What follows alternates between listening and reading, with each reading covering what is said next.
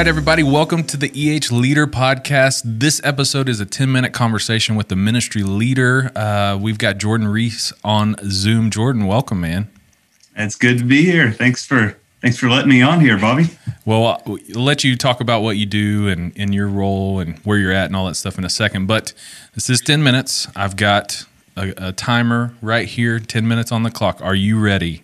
It's like a game show. I'm ready. It is. All right. Three, two, one. Boom. Jordan, tell me who you are. Where do you serve? Well, I am. Uh, so I'm a transplant from Dallas, Texas, but now I'm serving as the discipleship pastor at Englewood Baptist Church in Rocky Mount, North Carolina. All right. Rocky Mount, North Carolina. What's the biggest city that's closest to? Raleigh. Raleigh. Okay. Capital city. Yeah. So we're close to Nice. So, what do you do at your church? So I'm the discipleship pastor. So that means I'm I kind of provide leadership from birth all the way up for discipleship and um so children's ministry, youth ministry, college ministry, adults, all of that Yeah. all come up under this area. So Yeah. So, discipleship in, in terms of how we disciple families, how we decide, like what you oversee the process from birth to death. All the way up, all Yeah. the way up. Yeah, all yeah, the way. That's very, right. very cool, man. Well, uh, before we get into ministry stuff, tell me about your family. Tell me, you know, per- some personal stuff.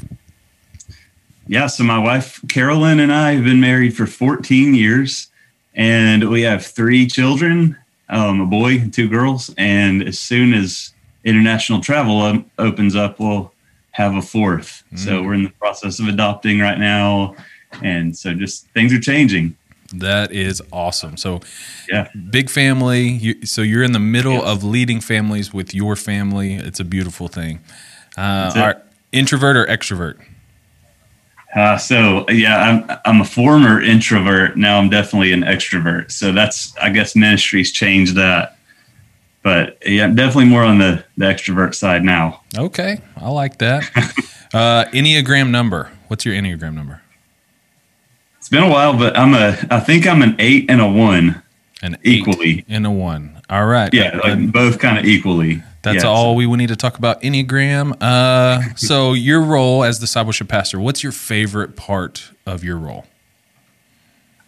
favorite things definitely getting to to shape play a part in shaping the next generation of parents um, kind of showing them and equipping them to, to lead their their kids and their homes toward jesus That's awesome, man. I, I think we're kindred spirits on that. I love just pouring into parents and learning new things and doing that as well. It's a it's a big deal. So that's your favorite part. What is your least favorite part of your job without like incriminating anything or throwing yourself under the bus? Uh, what's something that you just don't like doing, but you do it to the best of your ability? yeah so there's there, there's not uh, there's not really a part i don't like but if if i had to find one I'd, I'd say that in in the role i'm in there's a lot of stuff to juggle. There's a lot of things to have in my mind and on the calendar at the same time. And so i'm trying to learn how to how to keep all that uh, organized in my in my mind so i know what's going on all over the place all the time. That's that's been the biggest challenge for me so far but Hmm. um, i do my best to, Yeah. to keep up we, we all have growth areas for sure. yeah That's awesome. All right, man. We got six minutes uh, and 35 seconds left. Uh, there's ministry leaders from all over watching this. Um, what is something that you guys do, you do personally, that other ministry leaders need to know about?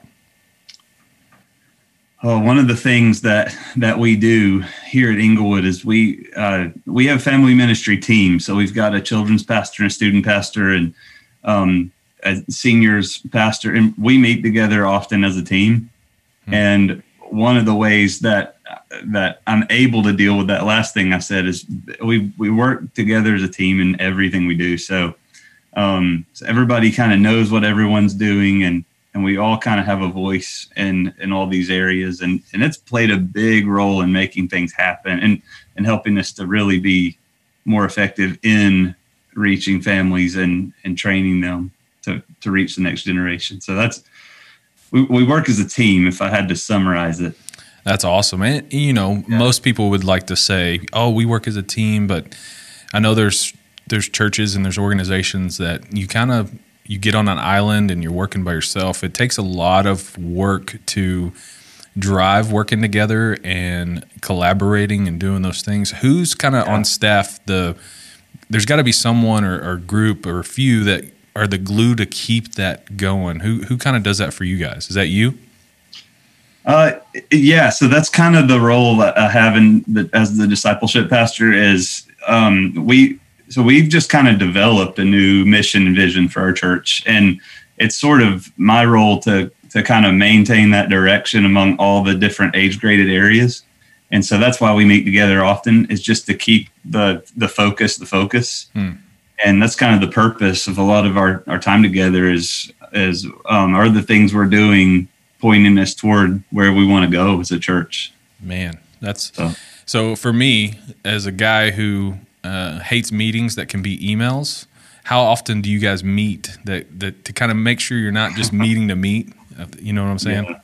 How often do you? All Yeah, we we meet as a as an entire pastoral staff um, once every two weeks, and then on the opposite of those two, we meet as a family ministry team. So, um, so me and my team meet every every two weeks That's regularly. Awesome. Yeah, and and we don't meet if we don't need to, that kind of thing. Yeah, yeah. So I like that. I like the every two weeks kind of rotating. That's that's really good.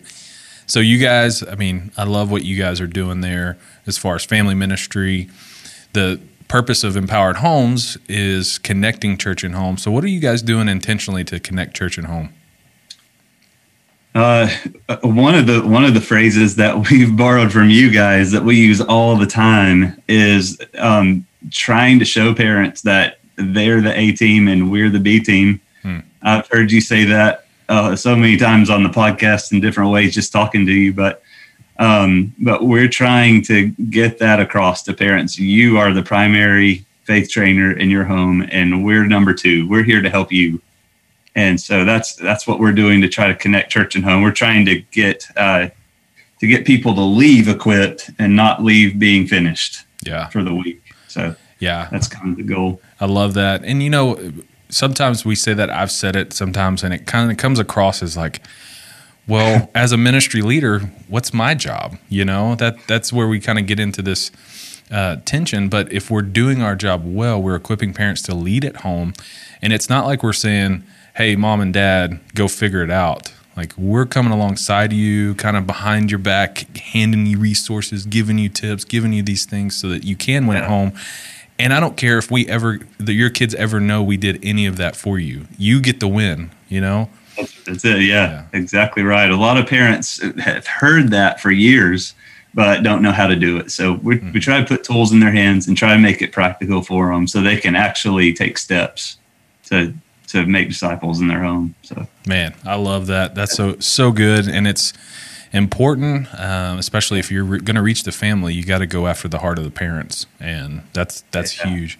So, yeah. so with you and what you have going on, uh, what is something you're looking forward to this year in ministry? I, I, think, kind of along with every other church in America, we're we're just glad to be doing something mm-hmm. together again.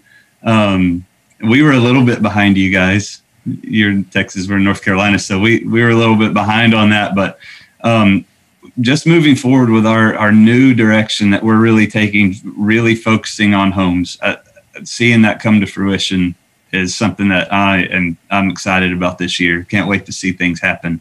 Man, that's awesome. We got about yeah. a minute and a half left. This is a big question. I love this question. What's the greatest advice you were given as a young ministry leader that you still hold on to today? Oh, yeah. Uh, a pastor that I used to serve with always made a, a big point that ministry is about people and not not processes or calendars or to-do lists or um, it, most of the ministry happens not in an office or behind a computer at a desk but with the people.